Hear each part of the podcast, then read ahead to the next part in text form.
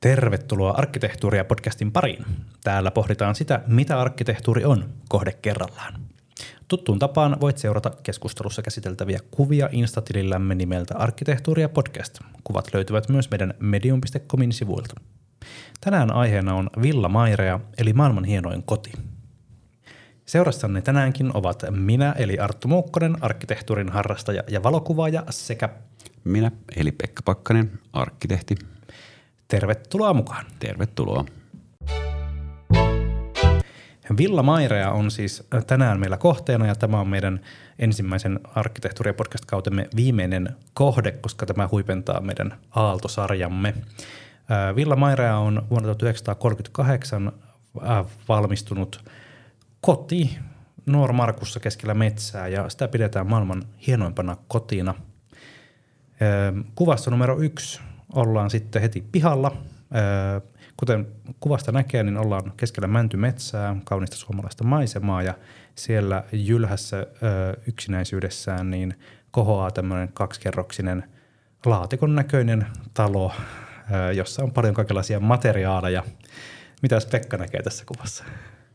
No ehkä, ehkä jos lähdetään siitä, että miksi on säästelty tätä villamairea tämän, tämän kauden vihoviimeiseksi kohteeksi, niin ollaan jollain tavalla kuin se pyhän äärellä. tämä, on, tämä, on, tämä on maailman arkkitehtuurissa äh, helmien helmi. Ja se, että mitä se tarkoittaa, niin sitä pitää, pitää ehkä vähän avata. Se, silloin kun joku asia nostaa sen ikoniselle tasolle, niin tavallaan sen käsitteleminen ja siihen kajoaminen on, on, on vähän haastavaa. Me yritetään nyt yritetään niin normityyliin niin puhua asioista niin kuin me ne nähdään ja jos joku siitä on eri mieltä, niin sehän on vaan erittäin tervetullutta. Mutta alkuperäinen kysymys siitä, että, että mitä, mitä, mitä tässä nähdään, niin tämä on yksi, yksi Aallon mestaritöistä. Hänelle, hänelle tai heille käsittääkseni annettiin aika, aika niin kuin vapaat kädet luoda tämmöinen moderni unelmakoti keskelle mäntymetsää. Niin kuin ehkä tältä, tältä aikakaudelta monet muutkin Aaltojen työt on, on sattuneet sijoittumaan mäntymetsiin – ja se, että, se, että tyhjästä luodaan jotain, missä on tosi kovat odotukset, niin voi vaan kuvitella, millaista se on ollut se, niin kun, kun lähdetty suunnittelemaan, lähdetty miettimään, että mikä se olisi se täydellinen metsä, metsäteollisuus pohatan koti, jossa on ladattu kaikki, kaikki tiskiin. Tämä on, tämä on yhdellä tavalla moderni arkkitehtuuri riemulaulu, mutta sitten toisella tavalla tässä on niin paljon, paljon kytkyksiä suomalaiseen perinteeseen, suomalaiseen niin kuin historiaa suomalaiseen historiallisen arkkitehtuurin rakentamiseen ja, ja rakentamisen tapoihin. Ja tota, ettei nyt me ihan monologiksi, niin, niin tota, mitä sä Arttu näet tässä? Sä oot käynyt täällä paikan päällä. Joo, me kävin tuossa ihan vastikään ja sanottakoon tässä vaiheessa, että kuviahan meillä on vain ulkoa, koska rakennusta ei saa sisältä kuvata ollenkaan.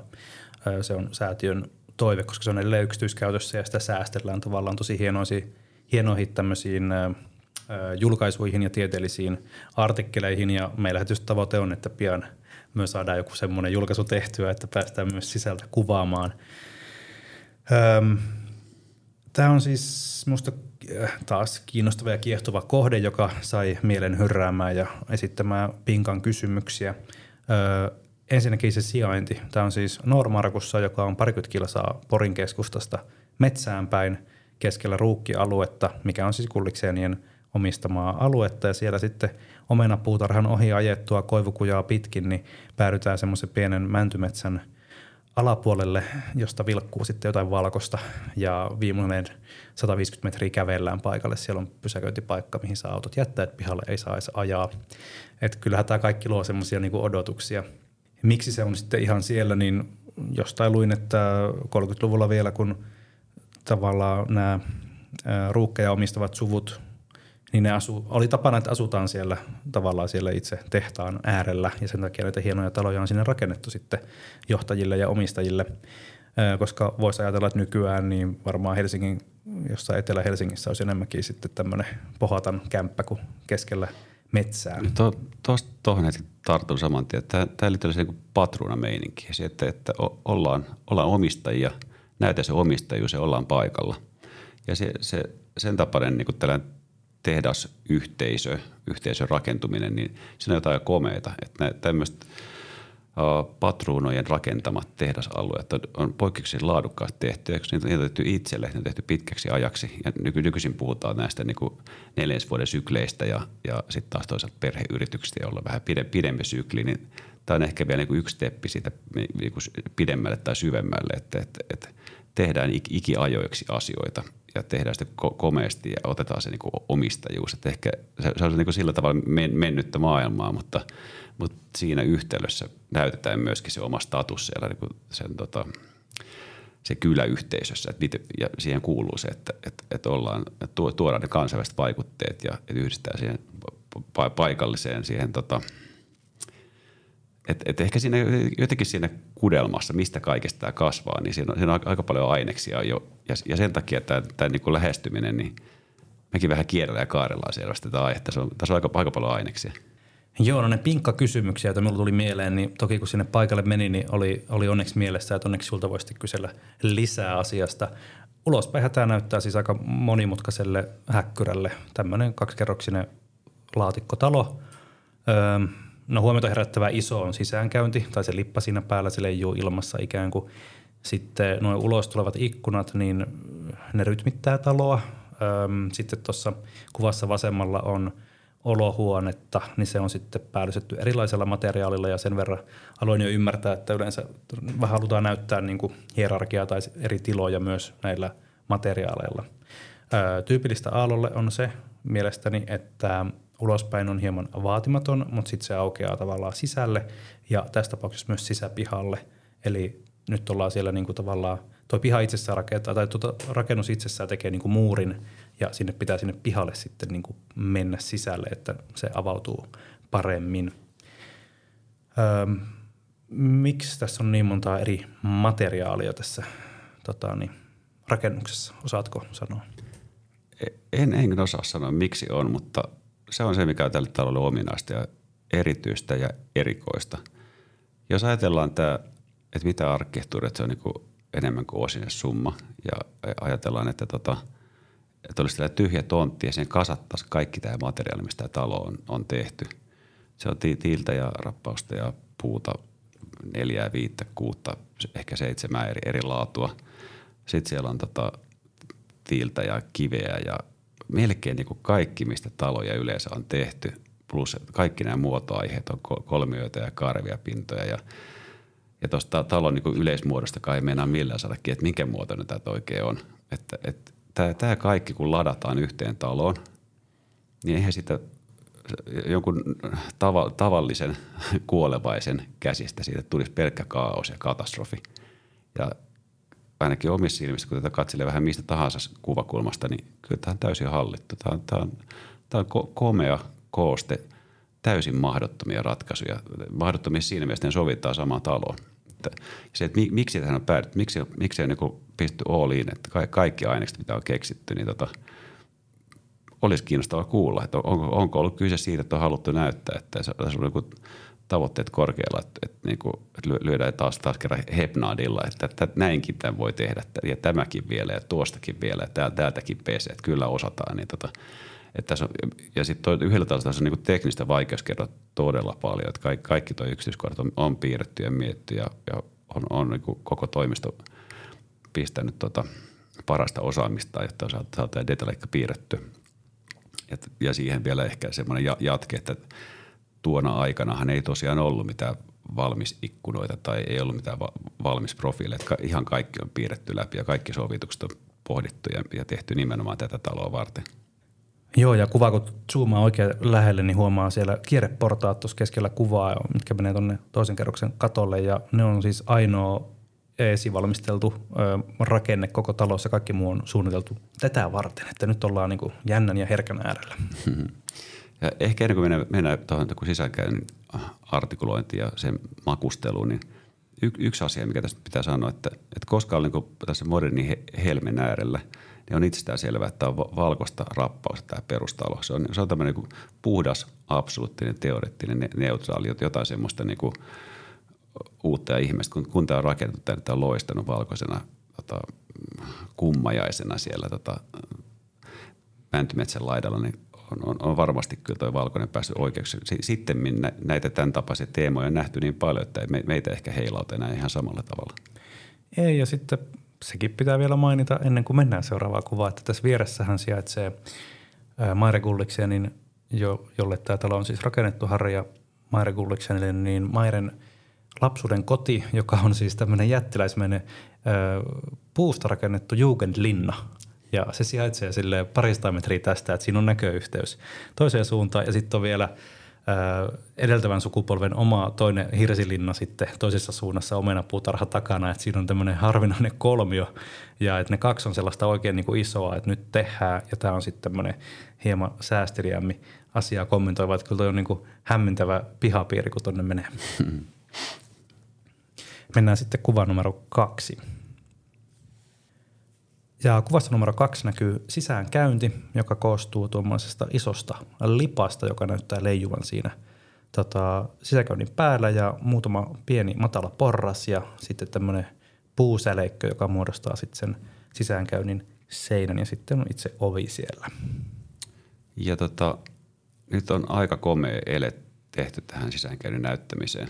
Et se ensinnäkään ei, ei ole epäselvää, että mistä tänne taloon tullaan, e, eikä ole epäselvää, että onko, onko niinku su, suuri ja va, vaikuttava tämä tota, kokonaisuus. Että, et, et tällä niin kuin annetaan luodaan semmoinen ensimmäinen fiilis ja ensimmäinen lupaus siitä, minkä, mihin ollaan tulossa. Ja, ja se, se, että tuo lippa tulee noin pitkälle, että siihen noustaan ikään kuin autosta tai millä hevospelillä tähän nyt onkin tultu oven eteen, niin tota, suoraan sinne portaikkoon, niin sehän on hyvin huomaavaista. Se on, se on ja toiminnallista niin Funkiksen perusajatusten mukaista, että, että otetaan, mietitään se, mitä ollaan ratkaisemassa ja, ja tehdään nimenomaan se. Ja mu, muita niin kuin tällaisia hu, huomioon otettavia asioita, niin noin pyöreät muodot, mitkä on tietenkin tästä Funkiksen niin peruskaanonia, mutta, mutta sen lisäksi, niin jos katsotaan rakennetta, tois, toisella puolella on tämmöinen jyhkeä pilari, eli oikealla, sitten vasemmalla puolella taas yksittäisiä pilareita, ja sitten tämä tota, tai tämmöinen puu, puusäleikkö, mikä on hyvinkin niin kuin eteerinen läpi, läpikuultava, mutta samaan aikaan merkkauta paikkaa. Jos, jos yrittäisi niin siristellä silmiä siihen, että tuossa ei istu säleikköä, niin kyllä taas, niin julkisen rakennuksen lippa, mutta toi tekee nimenomaan sen, sen touchin, että ollaan tulossa yksityiskotiin. Joo, ja itse lippahan on siis kuparilla verhoiltu ja se on arvokas kattomateriaali, päällystemateriaali, niin sehän osoittaa sitten taas sitä, että missä on arvokkain kohta, mistä sisään tullut. Siitä ja taas ollaan tässä perusmateriaali ja perusmateriaalivalikon vanhenemisen äärellä. Kupari, kupari vanhenee tosi komeasti ja, ja niin, niin myös puu, kun se on oikein käsitelty. Sitten minusta on tosi kiinnostava ihan omaa tulkintaa seuraavassa, että toi ö, pilari tuossa oikealla on päällystetty niin kuin, ö, pysty, verhoiltu ö, pystyrimoilla, rimoituksella. Ja siitä vähän tulee mieleen nämä tota, niin, keräämiset sauvatiilet, joita Aalto on sitten myöhemmin käyttänyt eri paikoissa. Joo, sama tematiikka. Mä näen tuossa viittauksen suoraan antiikitemppeleihin, että, että se on niin yksi komea pilari, mihin on tuotu toi antiikitemppeleissä on veistetty kiveen ne urat, mutta tota, tässä on tehty suomalainen tulkinta siitä ja se on erityisen kutitteleva, että otetaan tämmöisiä py- pystymetsän aiheita ja isketään ne samaa soppaa niin ikiaikaisten niin jotenkin länsimäisen siivistyksen niin pohjavireiden kanssa ja sit siitä, siitä, siitä keitelmästä tehdään, tehdään tällainen niin häkellyttävä niin kombinaatti tai, tai mi, miksi. On, niin sitten tuossa vasemmalla oleva toi puuhäkkyrä, niin siitä tulee mieleen bambu, eli Japani, ja siinä on tämmöistä punosta, joka on myöskään ei ole musta ihan niin kuin suomalaista välttämättä, vaan viittaus ehkä johonkin. Joo, se, se toi on hyvin rakenteellisia niin erilaisia suuntia otettu huomioon, jäykistää tuon kattorakenteen, mutta, mutta samaan aikaan se ei tee sitä sellaisia niin matemaattiseen A-sta b tyyliin, vaan se, se on niin pienimuotoinen runo katon kantamiselle ja taas taas viittaus nimenomaan, mä, mäkin en vähän sama jotain japanilaisen kulttuurikytkössä tuossa. Mennään sitten kuvan numero kolme. Kuvassa numero kolme on yksinkertaisuudessaan kuva ulko ja siinä näkyy pieniä pyöreitä reikiä, joista näkee sitten läpi, että kuka on tulossa ja kuka on menossa. Ja toisaalta muuten se on sitten pelkkää tämmöistä puuta ja sitten on metallinen kädensia, mistä ovi avataan. Niin, mun mielestä tämä on tosi kutitteleva. tämä on tota, kutitteleva tällaisessa funktionaalisessa mielessä. Että jos, jos ajattelee, että tulet ovelle ja mitä, mitä siinä tapahtuu? ideaalitilanteessa on jotain, mistä vetää ja, ja se, mistä vedet otetaan kiinni, niin on, on käden muotoista ja käteen sopiva ja ehkä vähän eri, eri ihmisille eri, eri mitoilla. Ja toinen ideaalitilanne on se, että kun, kun tota, vedät sitä ovesta tai olet sen oven edessä, niin juuri sillä hetkellä joku ei, ei sieltä isältä ei iske sua sillä ovella päähän. Että, että, että on saa kontakti sen niin sisä, sisä, sisällä olijan ja ulkona olien kanssa, jos sattuu olemaan samaan aikaan siinä. Ja kuitenkin nuo ikkuna-aukot on niin, niin pieniä, niin minimaaliset, että siitä ei vielä paljon kurkistella sen sisällä, että pysyy se intimiteetti ja, ja, ja suoja siellä sisällä. Nykyisin kun tehdään tällaisia huviloiden sisäänkäynteen, niin se on aika isojakin lasiavauksia, mistä seuraa se, että, että ei ole minkäänlaista suojaa tai intimiteettiä se sisällä. Se on kaiken aikaa tietää, että kuka tahansa voi tulla pällistelemään sinne oven taakse. Ja, ja tässä nämä kaksi elementtiä, mitkä on tähän tuotu, niin ne, ne on hyvin perusteltu ja siinä on kaikki. Se on niin kuin, tämä, tämä runo on tosi niukka, mutta, mutta tässä, mun on vaikea nähdä mitään muuta kuin runo tässä kohdassa. Joo, ja sitten toi ovi itsessään on tosi jykevä. Se on iso ja tuntuu semmoiselle oikein jämäkälle.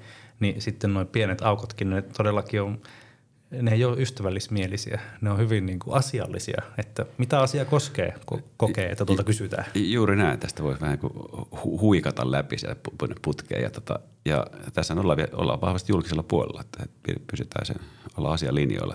Otetaan vähän krakaa, sitten ehkä löysetään myöhemmin, jos ollaan löysämässä. Kyllä, sitten tuossa on minusta kiinnostavaa, että toi on alun perin rakennettu tavallista leveämmäksi tuo ovi, eli tuossa on tuo, onko se nyt vasikka vai miksi sanotaan? Joo, vasikka, joo. Hämmentävä nimike tuolle ö, pienemmälle osalle ovea, jonka saa myös auki tarvittaessa. Niin, miksi, onko, se, onko se lehmä se pääovi sitten? Enpä, en itse asiassa koskaan miettinyt, miksi ihmisessä se on vasikka. Me ihmettelin, kun jotain paloovea, niin joskus johonkin joutui rakennuttamaan, niin mm. oli, että onko siinä vasikka? Mä, minä tiedä, se on ovi. Ja sitten tavallaan se rikkoo tuon mittasuhteen tuossa, että tuo on keskellä tavallaan tuo ikkuna ja kädensia sitten. Joo, joo mutta se on myöskin mieleenpainuva. Se on ihan oman näköisensä. Jos näet, näet kuvan tästä, tiedät, että se on tästä talosta. Se, se että mik, miksi siinä on se vasikka, niin ehkä siitä on, sillä on varmaan käytännön syy, että siitä on flyygeliä viety sisään tai mitä, mitä lie, mutta, tota, mutta näin, näin on haluttu tehdä. Ainakin flyygeli, jonka päälle ei voi laskea mitään. Eli kierroksella on käyty, kuten voi kuulla näistä jutuista. No niin, mennään sitten kuva numero neljä. Kuvassa numero neljä ollaan edelleen pihalla, mikä ei tietysti ole yllätys, kun sisälle ei tavallaan kuvien kanssa pääse, kameran kanssa pääse. Tämä kuva on nyt sitten vähän pihalta, vähän ei ihan siitä oviaukolta, vaan enemmänkin tuosta kulmasta, josta avautuu tämä talon niin kuin, monimutkainen rakenne ja monipuoliset materiaalivalinnat, eli toisin sanoen edelleen ollaan tämän häkkyrän, kuten sanoin, niin häkkyrän äärellä.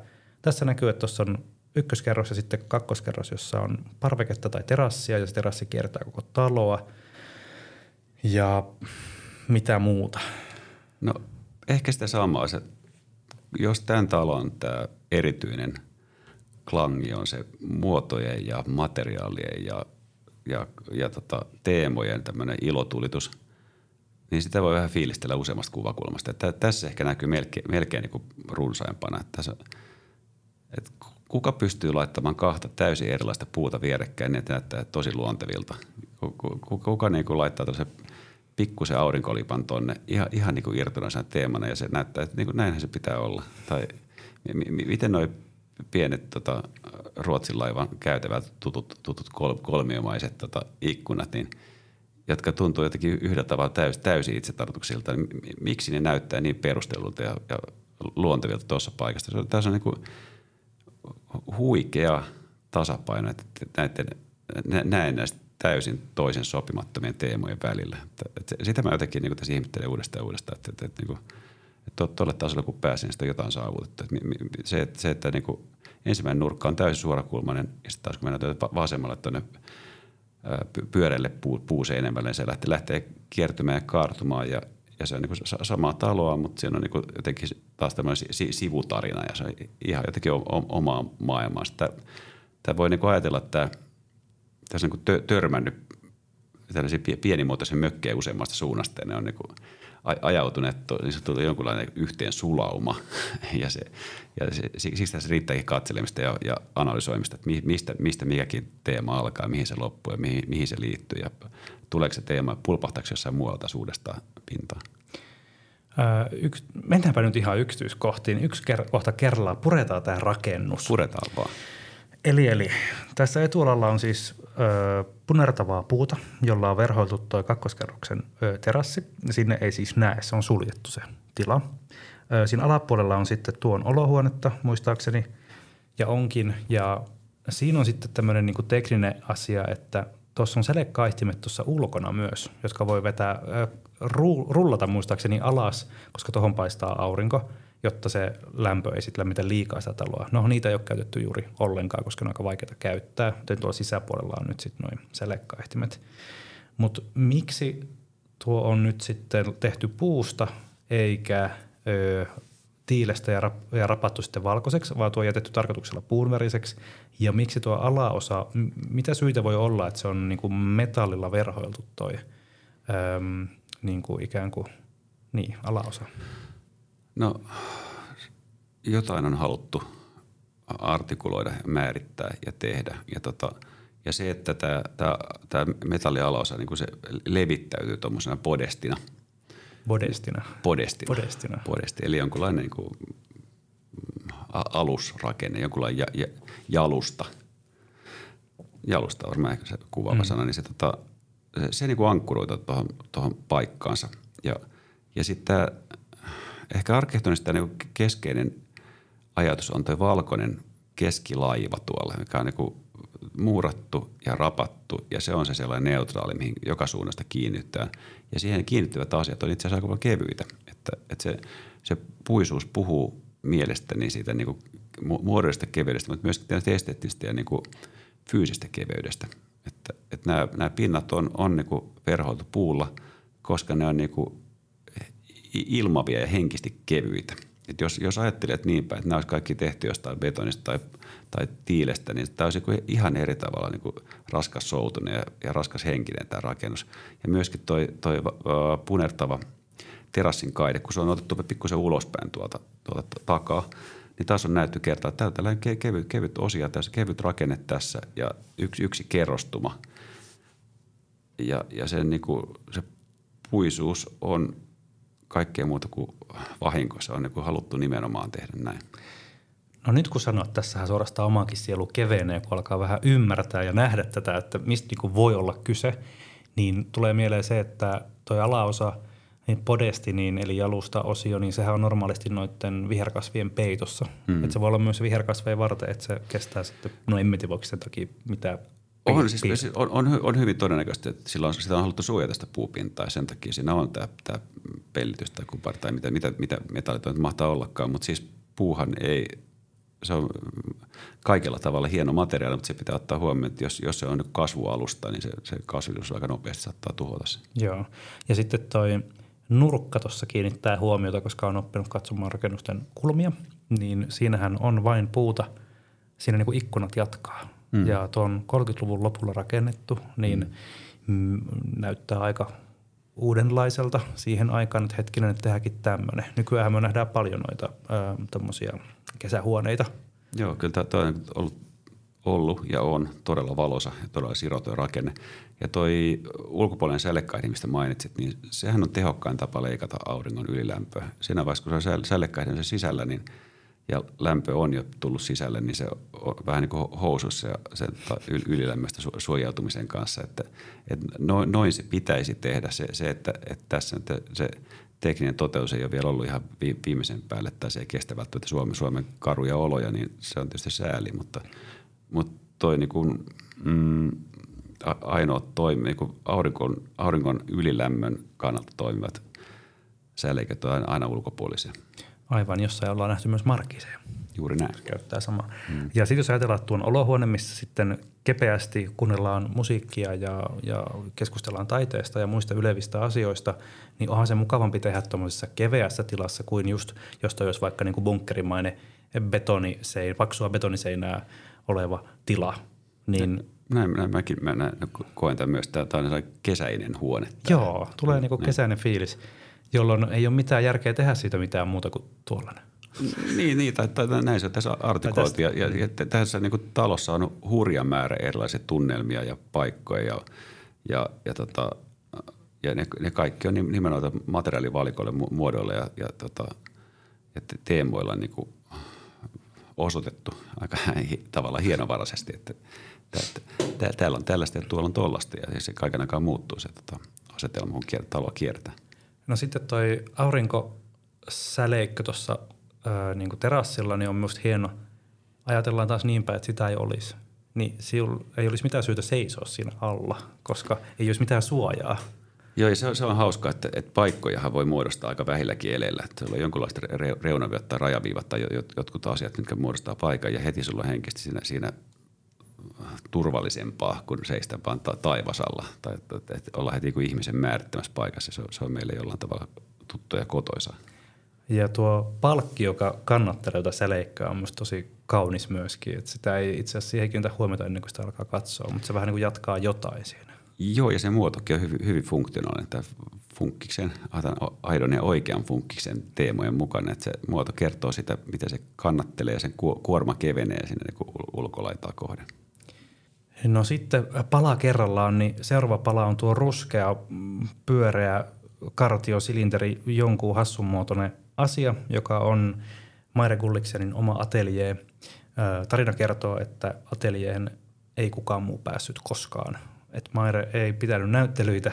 Se maalas paljon, mutta niitä ei kukaan tavallaan nähnyt eikä sinne päässyt. Ja sitten sinne sisäänkäyntikin on tuosta hyvin pieni kapea niin kuin semmoinen ovieaukko, joka vie portaat ylös ja hyvin huomaamaton. Et hän ei halunnut sinne ketään. Mutta mut samaan aikaan ei tässä kokonaiskompositiossa ei teitä mitenkään huomata. Kyllä se on niinku aika moissa pääroolissa. Vähän tällainen la, laivan komentosilta tuonne niinku pää, päähän nostettu. Totta. Öm, se on ruskeata puuta. Miksi? Koska on haluttu erottaa, että se, se on jotain muuta kuin tämä kaikki muu. Ja sitten se terassin tota, niin, puutkin on siinä sitten ruskeita ja se on erilaista ladontaa kuin tuo toinen. Joo, se liittyy siihen kokonaisuuteen. Olisiko niin, että toi, toi, on myöskin, toi ei ole umpi kaidettavaa, se on pieniä rakoja, että se vähän, vähän sieltä niin valo loistelee väleistä ja se tota, tekee samaa kuin tuossa sisäänkäynnissä, että siellä on pieni, pieni vihjaus läpinäkyvyydestä, että siellä on erilaisia niin kuin, intensiteettiasteet tuossa talossa. Kiitos. Nyt me luulen, että me saatiin tota, niin tämä kuva on nyt avattu. Onko tämä ihan läpi pureskeltu? No ei varmaan läpi, mutta on se jo pureskeltu. ja mainitta, eteenpäin? Ma, joo, mennään eteenpäin. Mainittakoon, että tuossa kuvan, kuvaottopaikalla vasemmalla niin on sitten jo tämmöisiä taideteoksia, patsaita. Että tuolla on tosi paljon, siis myös piha on täynnä taidetta, kuten mm. tuo koko talo. Ähm, mutta mennään sitten kuvaan numero viisi. Kuvassa numero viisi ei muuta kuin purkaminen jatkuu ollaan nyt sisäpihalla. Etualalla näkyy tämmöinen vapaan muodon uima-allas ja taustalla näkyy sitten tämä talon muoto, joka on tuommoinen L-muotoinen ja tota, niin, ollaan sisäpihalla. No, tässä riittää palastelua. Eh- ehkä me ollaan tästä uima-altasta, tämä klassikko muoto. Tarinan mukaan tämä vapaamuotoinen, tällainen munuaisenmallinen uima-allas, niin tota, tämä joidenkin vaiheiden jälkeen pää, päätyi suureksi vaikuttimeksi varsinkin Amerikan länsirannikolle tämmöiseen niin puulin rakentamiseen. Ensin tehtiin muima-altaita tähän, tähän muotoon, jossa vielä pohjakin on tosiaan kaareva. Ja sitten jossain vaiheessa keittarit huomasivat, että tällaiset tyhjät puulit, näissä voikin vedellä tällaisia omatekoisia skeittilaudoille loppuen historiaa. Ja jos tämä tarina pitää paikkaa, se on aika kutitteleva, että täältä se löytyy se takapihalta tämä niin koko, koko niin puuliskeittauksen niin alkujuuri. On ja tarina pitää ilmeisesti paikkansa, että joku amerikkalainen arkkitehti oli niin kuin Aallon kanssa samoihin aikoihin tai tämän jälkeen havainnut, että tämmöistä olisi 40-luvulla rakentunut sitten puulaja tuonne Jenkkeihin ja siitä se on sitten lähtenyt. Hmm. Jossain vaiheessa, kun on ollut energiakriisiä ja ei ole voitu laittaa vettä niihin altaisiin, niin sitten tosiaan skeittarit huomasivat, että täällä on näppärä skeitata ja siitä se lähti. Ja sitten jos hypätään tuonne, tuonne mikä tämä puul, puulin takaa löytyy, eli tällainen, tällainen edelleenkin hämmentävä kooste teemoja ja materiaaleja ja muotoja ja tota, siellä on niin kuin samalla tavalla tuo valkoinen umpimuuri on se, joka pitää tätä kokonaisuutta kasassa. Mutta sinne on leik- leikkailtu vaakasuuntaista ikkunaa ja koko, koko talon korkusta ikkuna avausta ja, ja sitten siinä, sitä on vähän, vähän verhoiltu yhtäkkiä taas sinisellä klinkkerillä jostain toi sisä, sisäkurvit tai ton, toi, tota, toi rakennuksen sisänurkka, niin se on ihan oma tarinansa, mihin me mennään tuossa seuraavassa kuvassa tai, tai jossain kohdassa. Katolla vilkkuu vie, vielä yksi tällainen kattoterassi, mikä, mitä rajaa tuommoinen tota, teräs, terästankokaide. Ja, ja ehkä tämä sama kuin toisella puolella, aika paljon niin kuin, mm, inhimillisemmillä eväillä. Mä tarkoitan inhimillisellä tässä niin kuin tällaista, että tämähän on niin kuin kohtuullisen vaatimaton. Vaikka tässä on paljon aiheita, niin ei tässä ole mitään sellaista niin kuin pompöösiä tai semmoista niin kuin hurjaa mittakaavasta. Tämä on kaikki niin kuin ihmisen kokosta. Ja tämä tuntuu, että tämä on tällainen niin tilaa, tilaa rajava rakennus ja rakenne, jota on sitten aika rennosti niin kuin ositettu ja tuo, tuotu siihen niin skaaloja skaalojen sisään. On ja siis tästä tulee joku, en tiedä, vähän niin kuin kauhuelokuva fiilis. Mä en tiedä, johtuuko se tuosta tota, pöydästä ja tuoleista, jotka ovat tyhjiä ja tavallaan, että tämä tota, alue on kaikkea tyhjä. Onko ja se, onko se kauhuelokuva, niin onko se sellainen, että täällä on tapahtunut jotain vai täällä tulee tapahtumaan jotain? Tuossa on viipyilevä tunnelma. Se, se on siinä välissä. Minä en oikein osaa sanoa, että, mutta siis jotain tämmöistä niin outoa amerikkalaista fiilistä tässä kuvassa. Mm. Varmaan se liittyy tuohon, niin että tähän on tosi vieras tähän suomalaiseen mäntymetsään tämä kokonaisuus. Tai vieras ja vieras, mikä nyt se on tämmöinen subjektiivinen nä- näkemys, mutta tämä Allas kyllä viimeistelee se amerikkalaisen tunnelman tässä. Ja ehkä sellainen kuin pe- peloton niin kuin isot lasiseinät tuolla ja, ja siroja jakoja ja, ja, ja paljon kaikenlaista.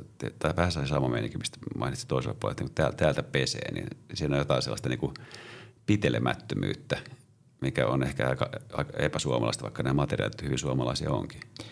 On ja sitten tuossa kuvassa vasemmalla näkyy no, tikapuut tuolta altaasta ja sitten siinä näkyy siis tuo ö, hyppylauta. Eli siinä on toteutettu tuo uima, uima-altaan niin kuin hyppylauta niin, että se on sitä terassia tai tuommoista puuta, puuta, jolla on katettu se alue saunalta tuohon altaalle, niin siinä on sitten kaksi lankkua, jotka on metrin verran pidempiä kuin muut. Siitä pystyy ponnistamaan sinne altaaseen. Ja sehän on tosi kutitteleva. Sehän niin kuin, jotenkin mietitään asioita uusiksi, mietitään isoja kokonaisuuksia. Mitäs, mikä se hyppylauta oikein, ja, ja, mitä se hyppylauta haluaisi olla, jos ei haluaisikaan erottautua ympäristöstään? Joo, se on. Tuolla detalikka on tosi kiehtova. On, ja siis ehkä tuota mun kauhuelokuva fiilistä tuo se, että on toukokuussa kuvattu, niin ei ole vielä kovin vehreä tuo ympäristö. Mm, mm. Täällä on vähän semmoinen, niin kuin luontokin on vielä odottelee jotain. Ja tämä on kiinnostavaa. Tämä on niinku tavallaan ylhäältä katsottuna melkeinpä neljö tämä tontti, että talo rajaa toisen nurkan ja sitten tämä kuva, kuvakulma, niin täällä on, takana on sitten, niinku, mistä kuva on otettu, niin takana on sitten kumpua ja se on rajattu se tavallaan tuo tontti sitten metsästä aika selkeästi. Ja Aalto on, Alvar Aalto on, luin tuossa just katkelmaa 20-luvulta, kun Aalto oli 28-vuotias, niin oli kirjoittanut siitä, että miten ähm, – piha-alue on osa rakennusta ja että tavallaan se ää, muuri tai, tai sitten tieltä, kun astutaan ää, pihalle, niin se on ensimmäinen osa jo rakennusta ja pitäisi niin ajatellakin, että myös piha on osa sitä kaikkea. Niin tässä on minusta kiinnostava ajatus, että ajattelin, jos tähän laitettaisiin katto kaiken ympärille, niin se talo olisikin paljon isompi. Ja niin kuin sitä katsoo, niin kokonaisuus on valtava. On, on. Ja, ja tässä, tässä paikassa ehkä niin kuin on erityistä se, että jos ajatellaan, että tehdään tällainen niin kuin täysin tinkimätön edustushuvila, niin me, meidän ajassa tämä tehtäisiin johonkin huikean maiseman äärellä. Tästä katseltaisiin jonnekin muualle. Mutta tämä on tehty paikkaan, missä katsellaan niin tätä ihan lähipihaa, lähi, lähipiiriä. Tämä kääntyy yhdellä tavalla sisäänpäin, vaikka tämä ei mitenkään sulkeutunut olekaan. Ja se, se tarkoittanut sitä, että kaikki ainekset, kaikki ns. kiinnostavaa on pitänyt tänne luoda ja tuoda ja kehittää tyhjästä. Ja se on, se on isoa kertaluokkaa vaikeampaa sellainen kuin, että on, on jotain, jotain olemassa ja sen ympärille aletaan niin rakentaa ja avata, avata näky, näkymiä sitä kiinnostavaa kohtia ja, ja näin. Että, että, että se, niin kuin, tässä on tämä kaikki luotu tyhjästä ja, ja se, se nostaa tämän myöskin tosi korkealle tämän niin kuin, ainakin oman, oman arvostuksen tätä kohtaa. Aivan, tuo on muuten erittäin hyvä pointti, että tämä on rakennettu siis mäelle mutta keskelle metsää. Tämä mm. olisi voitu rakentaa myös ikään kuin maisemaan, että, että katsellaan maisemaa, mutta tämä onkin siis tehty tosiaan, vaikeuskerrointa on korotettu mm. entisestään, että mm.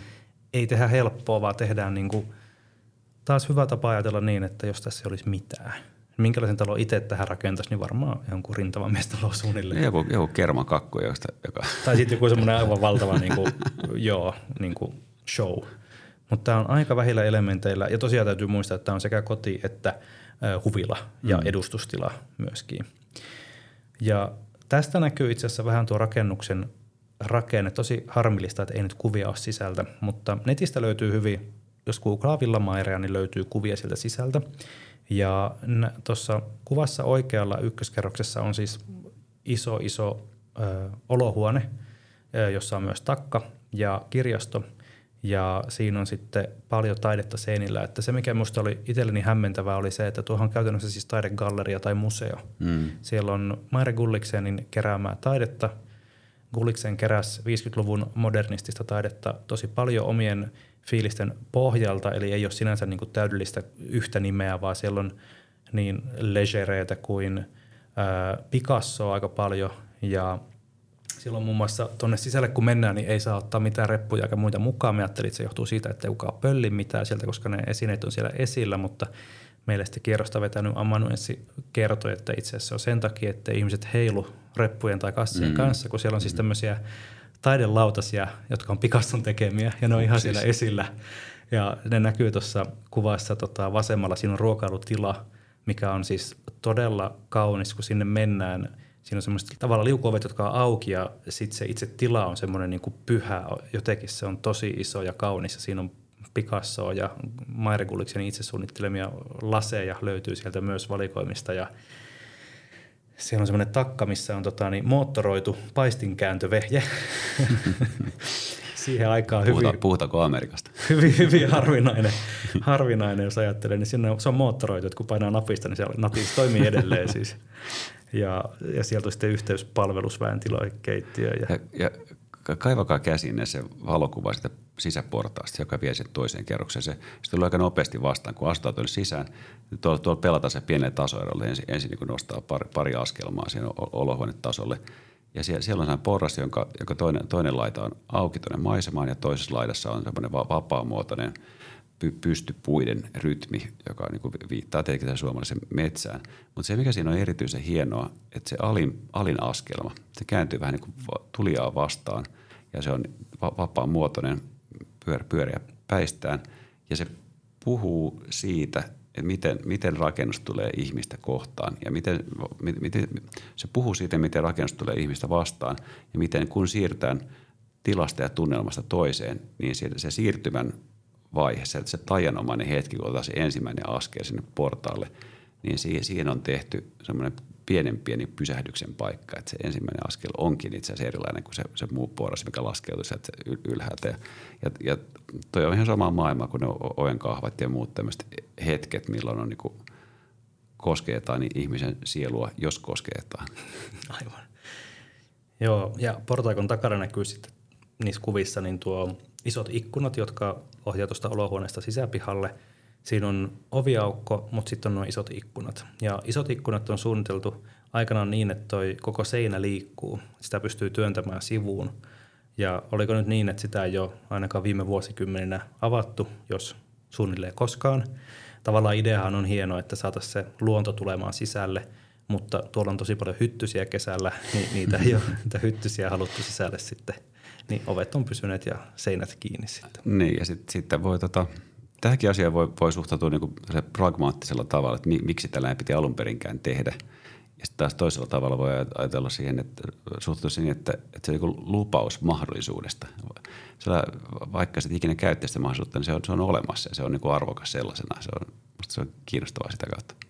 Siis ehdottomasti, että on niin osoitetaan, että mitä, minkälaisia ajatuksia voi olla. Mm. Ja vähän sama, että kun asuu Helsingissä, niin on – potentiaali teoriassa mahdollista mennä oopperaan, balettiin ja ihan mihin vaan konsertteihin, mutta harva niissä lopulta käy. Mm. Mutta on se mahdollisuus, niin Kyllä. se vetoaa. Kyllä sillä on arvo. Niin. Sillä on arvo. Hyvä. Mennään sitten kuvaan numero kuusi. Kuvassa numero kuusi tullaan takaisin tuolta sisätilojen kuvailusta tähän pihalle. Eli tässä on tota, niin, kuva tuosta Ln sisäkurvista ää, terassia ja terassia terassin päällä. Joo, ja tässä on nyt oikeastaan niin kuin syy, miksi tämä halutaan näyttää. Näin zoomattuna äskeinen kuva ihan vain niin sama, sama, sama kuva, mutta paljon lähempää. On toi kaide. Tässä tota, nyt muistaa, että ollaan niin kuin tällaisen moderni arkkitehtuurin äärihuippu esimerkin kohdalla. Ja, ja sitten sen jälkeen se, se, tässä rakennuksessa kaikkien näiden arvokkaiden materiaalien ohessa tuon terassin kaide on tehty riukuaitana käytännössä. Tietysti vähän va- vaakasuuteen tulkinta aiheesta, mutta jotenkin tämmöistä niin halvimmasta ja triviaaleimmasta materiaalista täysin häikäilemättömästi – ja kyllähän toi nyt kutittelee, että ei, ei pyydellä anteeksi, että, että, että sekoittaa ka, kaikki ainesta ja soppaa. Ja, ja kyllä se siinä isossa kuvassa, niin sehän tuo siihen vaan semmoista inhimillisyyttä ja, ja elämää ja jotenkin ruutsia, kyt, kytkee sen tähän niin kuin suomalaisen agraarikontekstiin. Joo, ja samaan nähdään Eurassa on noin terassitalot, niin terassit on rakennettu myös pyöräpuista, tuommoisista aika halvoista, tosi keveistä, keveä rakenne, ja ne on valmistunut vähän ennen tätä, 30-luvulla mm. kuitenkin, että, mm. että toistuu tavallaan nämä hyvät ideat. Ja me taas näin myös niin, että tuossa on alaosa on puuta, toi riukuaita ja sitten yläpuolella olevan terassin kaide on taas sitten niin kuin terästankoa. Joo, ja se, se terästanko, kun, kun se on tehty tota, ja se jatkuvana, niin se on, on, osoitettu, mikä näiden luon, luonneero on. Teräs on tällainen materiaali, joka on, on hyvin siro mitoiltaan, on taipuisa, vahva – ja tuo katolla piirtää tuosta siroa viivaa, kun se taas alempana vähän kuin tämän rakennuksen suojassa, kainalossa taskussa, niin se, sinne on roiskastu vähän leveämmällä pensselillä. Öö, nyt tämä menee ihan tämmöiseksi detaljiikka-asiaksi, mutta menkö, että siis tuo sininen klinkkeri tuossa alaosassa, tuommoinen kaakelimainen levy, niin öö, taas nähdään sinistä. Alulla on mm, jonkinlainen suhde siihen siniseen, mitä ollaan aikaisemmin käsitelty, niin ton lisäksi ainoastaan tuo sisääntuloaulassa oleva tämmöinen penkki, jolla voi istua ja laittaa kengät pois tai jalkaa, niin se on sininen. Mm. Ja tämä on toinen sininen.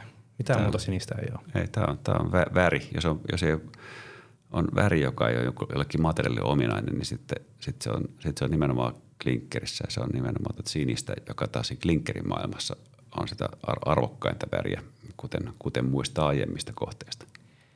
Joo, ja vasemmalle tuosta klinkkeristä, niin onkin varjossa takka, joka on seuraavassa kuvassa, eli mennään sitten kuvaan numero seitsemän. No niin, ja tässä on puhuttu näistä materiaalista ja yllättävistä kontrasteista. Ennen kuin jatkat, niin pahoittelen kuvan huonoa laatua. Halusin valottaa tuon takan näkyviin ja se polttaa kaiken puhkia ja hävettää, mutta koittakaa kestää. No, mutta asia, asia valottuu, eli takka. ja, tota, ja, ja ne, miten, miten sitä oikein sanallista? On tämä ihan älytöntä, että, että se, se, paikka, mihin tuodaan se tuli, mikä, mikä se luolomiehiä ja luola naisen meissä herättää, niin se on tuollainen grotto. Se on tuolla ihan, ihan tuo, niin kuin, tehty niin ikiaikaista raasta kivestä raalla materiaalilla ja sen vieressä on niin todella fiin, fiiniä klinkkeriä ja, ja ties mitä. Ka- kaikki, kaikki siellä iloisessa sekamelskassa, joka on kuitenkin täysin hallittu.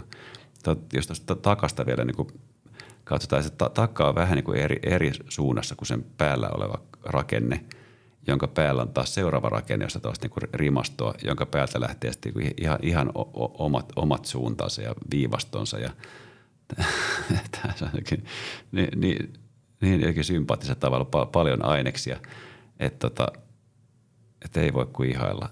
Ja, ja ehkä vielä se, että jos – kun ollaan käytetty monasti, että, että katsokaapa niin tai katsokaapa näin. Jos tämä takka olisi tehty jotenkin, jotenkin kliinimmin tai fiinimmin, niin kyllähän se niin jäisi tuonne nurkkaan ihan, ihan niin kuin ujosti varjoon. Nyt kun se näin häikäilemätön tämmöinen kivinen ja raffi, niin se vähän niin kuin, melkein niin kuin syöksyy ulos sieltä nurkasta. Kyllä se ottaa tuon paikkaansa, vai, vai ootko, ootko yhtään samaa mieltä? No nyt kun tuon tolleen kuvailee, niin, niin oot oikeassa ja ehkä vielä suhteessa siihen sisällä olevaa takkaa, jonka tota, reunassa on semmoinen pyöreä muoto, niin kuin haukastu, haukattu pala takasta siellä sisätakassa, ja sen sanotaan olevan yksi maailman kuvatuin yksityiskohta tulisiassa. Hmm. ja se löytyy myös netistä, kun googlaa. Se on tosi kaunis, upea takka ja tämä on sitten tämmöinen tosiaan niin kuin sanoit, niin luolamiesten peränurkan arkikäyttöinen takka, josta muodostuu portaat jonnekin ylevämpää, jossa on vielä todella kaunis käsijohde, joka mm. ihan viimeistelty viimeisen päälle olevaa, mitä eli Amerikan tiikkimäntyä, jota on varmaan laivattu sitten tätä varten. Nimenomaan hienolla detailla oli hienossa kliinissä, ultrasuorassa seinässä. se, se, se, se käsijohde kiinnittyy tuohon seinään ja sitten tästä tämä luola kivimaailma niin törmää vaan häikeilemättömästi seinän kylkeen. Joo, ei tätä voi kuin ihmetellä ja minun täytyy vielä tätä niin kuin katsoa uudelleen ja kuunnella tämä jakso uudelleen ja miettiä, mitä mieltä minä tästä on. Noin kuin sen sanoo, niin että tässä on niin monta monessa. Minä tyydyn ehkä sanomaan ja, ja tulkitsen ehkä nyt niin, että sekä et ole ihan varma, koska ei voida myöskään tota, niin itse suunnittelijoilta kysyä, että mistä tässä on kyse. En, enkä haluaisikaan kysyä. Musta se, niin se, se mitä, mitä mä itse ymmärrän tätä aallon-suhtautumisen arkkitehtuurissa, niin se selittää itse itsensä. Että et ei, ei hän ole halunnut mitenkään avata näitä pistää palasiksi. Että, että kyse, on, kyse on taiteesta ja taiteen tulkinnasta ja me, me, meidän tulkinta tässä on, sallittakoon se, että on yhtä oikea kuin moni muukin. Että, että, että jos tämä herättää meistä tuntemuksia, niin ollaan jo aika pitkällä. Se on totta ja ei pidäkään kysyä. Ja sitten taas, kun puhutaan taiteesta, niin ei silloin kaiken tarvitse olla niin kuin rationalistista ja järkevää. Ei, et, ei, et, ei missään tapauksessa. voi olla muotoja, voi olla funktioita, voi olla, että tästä mennään tonne ja, ja siis itsekin huomaan suhtautuvani hirveän vakavasti tähän asiaan. Mm. Mutta eihän sen rakentamisen tarvi olla vakavaa, varsinkin jos ollaan jossain, rakennetaan huvilaa ja tehdään jotain hauskaa, niin saadaan siellä olla, niin kuin, ja voi olla rakenteita, jotka on joko suunniteltu siitä lennossa tai saman tien tai katsottu, että ne tulisiko tästä jotain, ja saadaan sitä kokeilla, ja pitääkin kokeilla. Ja täällä on varmaan tosi erilaisia tasoja, että jotain on mietitty ja fiilattu ja, ja hienosäädetty niin kuin vuosikaupalla, jotain, jotkut osat on taas siinä vähän niin kuin lennossa säädetty, että tästä saadaan vielä, vielä voimakkaampi näin, mutta, mutta e-, ehdottomasti ei, ei, ei, elämä niin, niin vakavaa pitäisi olla ja, ja eikä myöskään arkkitehtuuri. Ei se, ei, ei se mikään vitsi ole, mutta, mutta se, että siinä on niin paljon, paljon tasoja ja jotain semmoista niin makusteltavaa, jotain, jotain, mistä saa kiinni, niin se on niin kiinnostavampia asioita tässä koko, kokonaisuudessa. Osaatko sanoa tuosta valetusta kat, ö, rakenteesta, joka tuossa pitelee terassia pystyssä? Ö, se on siis valkoiseksi maalattua tai rapattua. Se on betonivalu. Mm. Ö, se ei ole ihan suora, Siinä on tuommoista kulmaa sekä siinä, miten minä nyt sanoisin, pystysuunnassa olevassa mm, niin kuin leikkausmuodossa. Niin. leikkausmuodossa. Mm. Ja sitten siinä on tämmöinen pien kulma tuossa, sisäkulma. Mm. Miksi? Nyt, voi, nyt ollaan vahvasti arvailun puolella, mutta, mutta tämähän on tällainen konsoli. Tästä, tälle on annettu muoto, mikä on niin vahvasti rakenteellinen. Että sitä ei ole vain tyydytty, että tehdään suorat palkit ja sillä hyvät. Se, se olisi niin kuin aika paljon teollisempi. Tämä on, on tähän paikkaan – leivottu tällaisen. Ja tästä, tästä ei ole myöskään haluttu tehdä mitään anteeksi pyyntöä. Tähän on raju määrä betonia varmasti kantaa tuon kuormansa niin kuusinkertaisena tai mitä lie. Mä, mä en muista, mihin isompaa kokonaisuutta tämä liittyy, mutta, mutta ei, ei ole mikään pie, pienimuotoinen ele. E, en, en osaa arvata muuta kuin, että, että tällainen kerros on tähän kohtaan tehty ja tehty selväksi, että, että yläpuolinen maailma kyllä kannetaan. Totta, ja tulee mieleen siis Seinäjoen kaupungintalolla mennään sisään, niin siinä on samanlaista tota, muotoa siinä betonivalussa. Mm. Siitä tuli mieleen, että siinä on jotain kokeiltu tai sitten ei, mistä näistä tietää. Nimenomaan. Tässä, täällä, täällä on niin iso armeija ollut pohtimassa asioita eri vinkkeleistä ja, tota, ja hyvä, hyvä, että ei ole paljon himmailtu. Jotenkin naurattaa tämä kuva vielä, että jos tämän näyttäisi ihan kelle tahansa, niin eihän tästä saa mitään irti. Ei, ei, ei, ei, ei, ei tässä ole yhtään mitään järkeä. Ei. On, aiko hieno. Oh, on, ja siis ehkä just ollaan tämän podcastin ytimessä, että mitä hittoa. Mistä on kyse, miksi ei myöskään sitä tiedetä, mutta voidaan arvailla ja liittää sitä johonkin jatkumoon. Mutta sitten tämä jää niin kuin, vielä myös naurattaa tämä siis ylivaloitus tässä kuvassa. Tämä on niin, kuin niin huono kuva, siis terveisiä itse kuvannut tämän kuvan. Tämä on vaan niin kuin, pitäisi ehkä, katsotaan jaksaako jälkikäsitellä tuohon Instagramiin vähän tota ylivalotusta pois, mutta ehkä me jätetään tämä tällaiseksi. Joskus voi olla vähän rosoa tässä meidänkin hommassa. Muut, muuten niin täydellisessä suorituksessa. Olet aivan oikeassa ja mennään tämän kautta sitten kuva numero kahdeksan. Ja nyt ollaan sinne pihalla, kat, katsellaan sitä tota allasta toista suunnasta. Ja tässä on niin muutama syy. Toi, y, yksi on se, että, että, että nähdään vähän tausta, taustamaisemaa, kontekstia niin toista vinkkelistä. Ja yksi syy on se, että, että tässä vilahtaa tuo saunarakennus, joka on erillinen sauna tuolla niin kuin altaan rannalla. Su- suomalaiset tekee saunansa omaan taloon sen järven rannalle. Tämä on niin yhdenlainen abstraktio tästä, joskin tämä sauna on ottanut vahvasti vaikutteita Japanista selkeästi. Se on hyvin hieno, hieno tota, viritteinen puurakenne. Välttämättä ei tästä oikein ehkä hahmottu muuta kuin, että se, se mittakaava, että se asettuu tuohon samaan korkoon kuin tuo muut, mun talon tuommoinen vaakalinja. Ja se on siellä perällä, se on se, mikä joku rajaa tätä pihapiiriä ja, ja tota, sitten sen jälkeen alkaa metsä. Piste. Joo, ja saunan katto on turve, turvekatto, yhdistyy luontoon. Öö, tosiaan se itse kattorakenne tulee pitkälle sen seinän ulkopuolelle, ja jos tuossa ei olisi varjoa, niin näkyisi ne puut, puuseinä, jolla toi on vuorattu, ja se on toi sauna, ja se on, sanotaan, että se on japanilaishenkistä hmm. fiilistä. Yl- yllättäen täysin erilainen kuin mikään muu taas täällä kokonaisuudessa. Niin. Kuitenkin valkoinen tuo tota, hormi. Niin, ja sillä se on kytketty. Kaikki piiput on valkoisia. Sitten mennään tota, niin, tämän makupalan jälkeen kuvaan numero yhdeksän. Tässä kuvassa ollaan sitten rakennuksen sivustalla. Täällä näkyy ikkunaa ja ö, erilaisia portaikkoja, joista pääsee niin kellariin kuin sitten tuonne keittiön puolelle apulaisten tiloihin. Ja tässä tota, tämä ilmehän on täysin erilainen kuin muilla sivuilla. Tämä on ihan, ihan veitsileikattu suora, suora seinä. Yksikään ikkunasta ei tule sisään tai mene ulos. Siellä on taas erilainen parveke kuin missään muualla. Tämä, tämä parveke voisi olla jossain Suunilassa niin kuin työväen asuntojen kyljessä. Ja tota, jotenkin todella arkinen tämä tunnelma.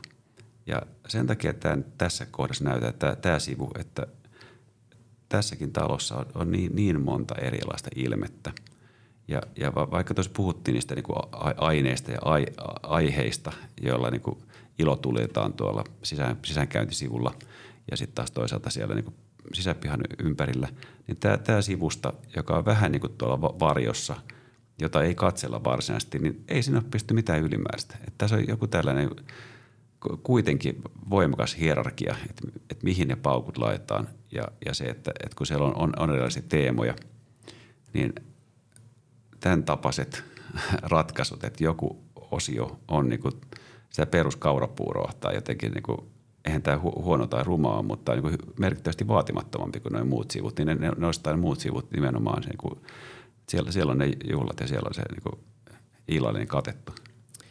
Totta, ja tuossa tota, on ihan perällä on vierashuoneet, niin niiden ikkunat on, pitää sieltä nyt ikkuna olla. Ja sitten tuossa näkyy myös tota, kiinnostava juttu minusta on tuossa parvekkeen takaa ihan pikkasen vilahtaa lasitiili.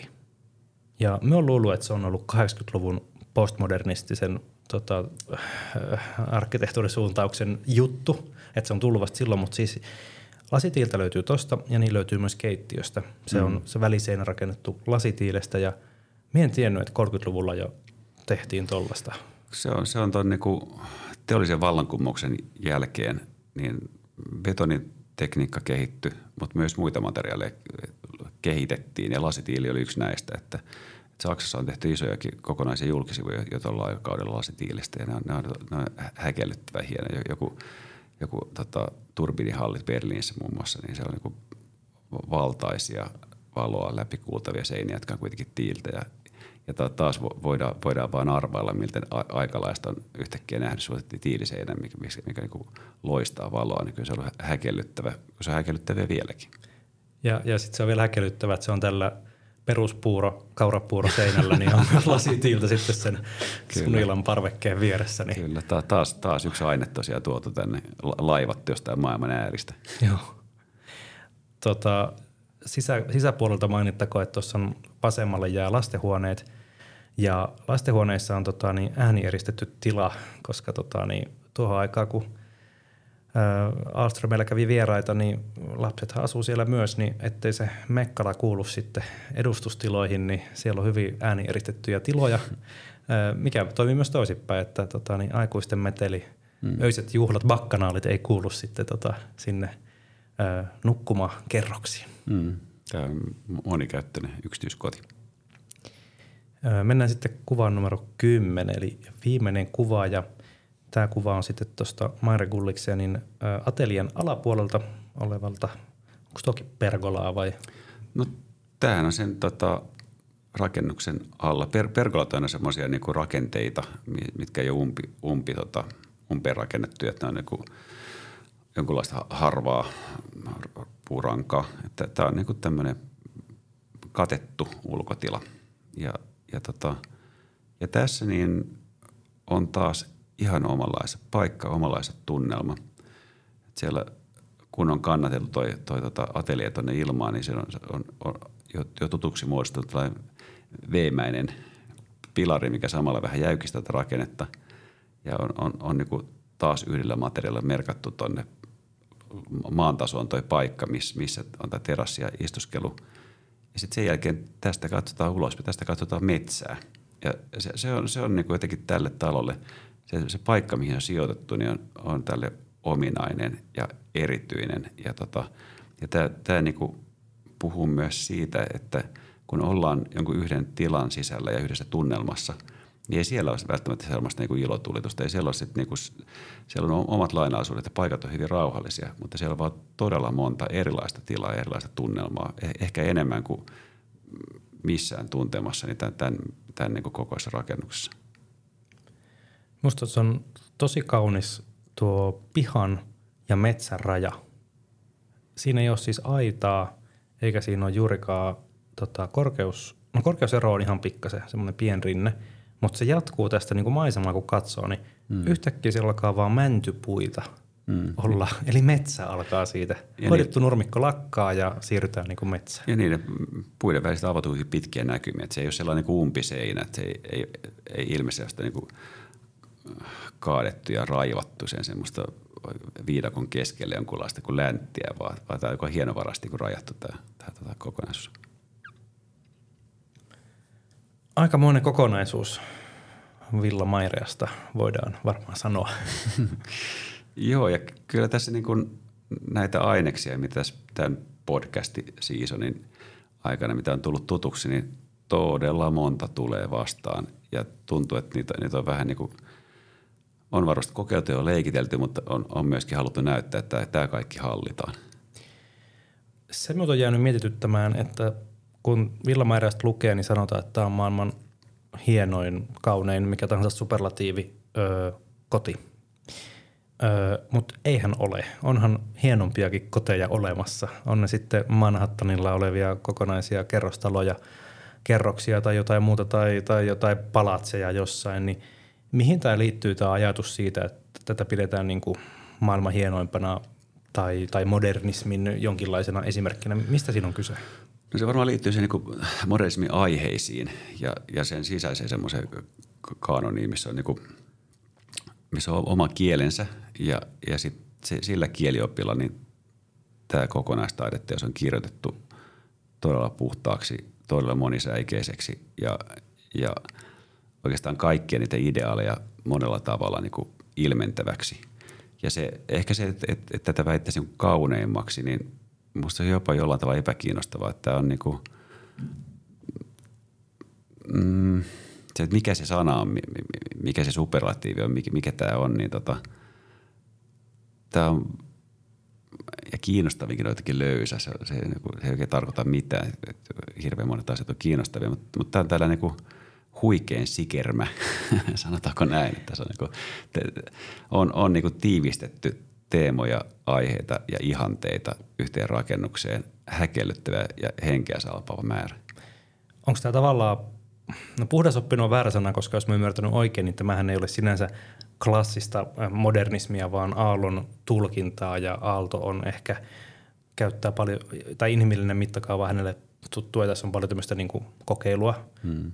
Mutta mestariteoksena voidaan pitää, ja liittyykö se siihen, että tämä on niin kuin viety loppuun asti, puhdas oppinen niin sanotusti? Li, va, joo, niin kuin tästä Aallon tulkinta modernismista, se, se oli varmasti tässä niin pis, pisimmällä, tämä on huikentelevin ja, ja tota, ehkä pidäkkeettömin Aallon töistä. Tässä, tässä on annettu mennä. Ja kun muistetaan, että on rakennettu 38, ja mainittakoon, että kun perustukset oli valettu, niin Aalto muutti koko suunnitelman. Joo, ja se, se, se tietysti kertoo Aallosta ja hänen tekemistä ja, ja siitä niin kuin vaatimustasosta. Ei, ei oltu tyytyväisiä siihen, mitä oli tulossa.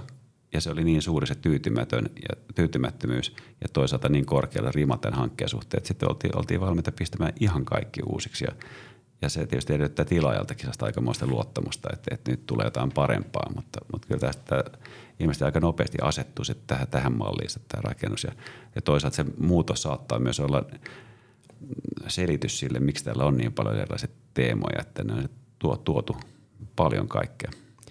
Joo, ja kun tilaa menee, sinne järjestää siis tämmöisiä opastuskierroksia, niin huomaa, että se alakerta on käytännössä yhtä isoa tilaa. Siellä on vaan muutamia metallipilareita, jotka kannattelee rakennetta. Muuten se on yhtä isoa tilaa, mikä on siihen aikaan ollut todella niin kuin vaativa rakenteellisesti.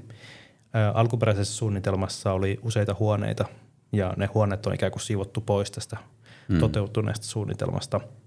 Ja tosiaan 38 valmistunut, niin 39 alkoi sitten talvisota, toinen maailmansota – ja se vaikutti arkkitehtuuriin niin, että kaikesta oli pulaa, rakentaminen muuttui, sen jälkeen muuttui myös modernistinen arkkitehtuurisuuntaus inhimillisempää, pyöreämpää suuntaan, pois kovuudesta sodan, sodan tavallaan niin kuin takia, niin en sano, että on siis semmoista kovaa mm. ja kulmikasta, mutta et ollaan jonkinlaisessa taitekohdassa ilmeisesti oltu. Ollaan varmasti. Kyllä tässä on niinku kansainvälisiä ihanteita tuossa niinku just siinä absoluuttisessa valkoisessa muurissa ja, ja siihen liittyvistä tosi, tosi tiukoissa ja elettymistä ja elettymisen detaljeissa ja, ja, ja semmoisessa niinku, että et rakennetaan lähes, lähes mahdottomia asioita, niin se, se ehkä sitten humanisoituu vähän, vähän myöhemmin. Ja tää, mutta tässä on niinku vahva klangi sitten toisaalta se niinku aallon suomalaista tulkintaa ja sitten kansainvälistä kaikkein kovimman lokon modernismia. Että, että kyllä, tämä niinku sellaisia ajan hermo on osunut kyllä vahvasti. Kiitos Pekka ensimmäisestä kaudesta. Saa nähdä, onko tämä ensimmäinen vai viimeinen kausi. Kiitos Arttu, ensimmäinen tämä on, mutta, mutta tosiaan saa nähdä, keksitäänkö jotain niin samalla tavalla jutun juurta jatkossa. Tämä, tämä on ollut jotenkin paljon kiinnostavampaa kuin mitä ehkä etukäteen arvaskaan. Että vähän niin kuin innostuneet talosta uudestaan ja uudestaan kohde kerrallaan, kuten tarkoituskin. Kyllä, kiitos samoin. Ja itselleni on tosiaan, kun ollaan nauhoitettuna, niin on sitten leikannut, käytännössä katsonut läpi ja ottanut yskäsyt ja muut pois. Ja se on ollut hyvä tapa, koska siinä on samalla kuunnellut se jakso uudelleen ja taas ymmärtänyt lisää, mm. mikä on tämmöiselle harrastajalle hyvä siinä, että ymmärretään enemmän ja enemmän ja tulee uusia kulmia, mikä kertoo myös siitä, että, että tota, niin ollaan, ollaan jännän äärellä kaiken mm. kaikkiaan. Ja ehdotan, että tehdään vielä tämmöinen kysymys- ja vastausjakso. Joitakin kysymyksiä on tullut tyyliin, miksi nykyarkkitehtuuri on niin rumaa, miksi ei rakenneta samanlaista kuin ennen, miksi ennen oli paremmin ja miksi pylväät, tota, niin pilarit kaventuvat ylöspäin. Muun muassa tämmöisiä on tullut, niin me luulen, että me palataan vielä tässä kesän aikana näihin. Näin me tehdään. Hyvä, kiitos Pekka. Kiitos Arttu. Moi moi. Moikka. Jos pidit podcastista, pyydämme kainosti apuasi. Anna podcastille Spotifyssa tai Applen podcast-sovelluksessa tähtiä. Tähditykset nimittäin kertovat alustoille, että olemme oikea toimija emmekä mitään huijareita, ja sitä kautta voimme päätyä vaikkapa suosittelulistoille, ja sitähän me toivomme. Lisäksi arvostamme tietysti kaikenlaisia tykkäyksiä, jakoja ja sitä, että kerrotte tästä podcastista jotain hyvää kavereille ja tutuille. Kiitos!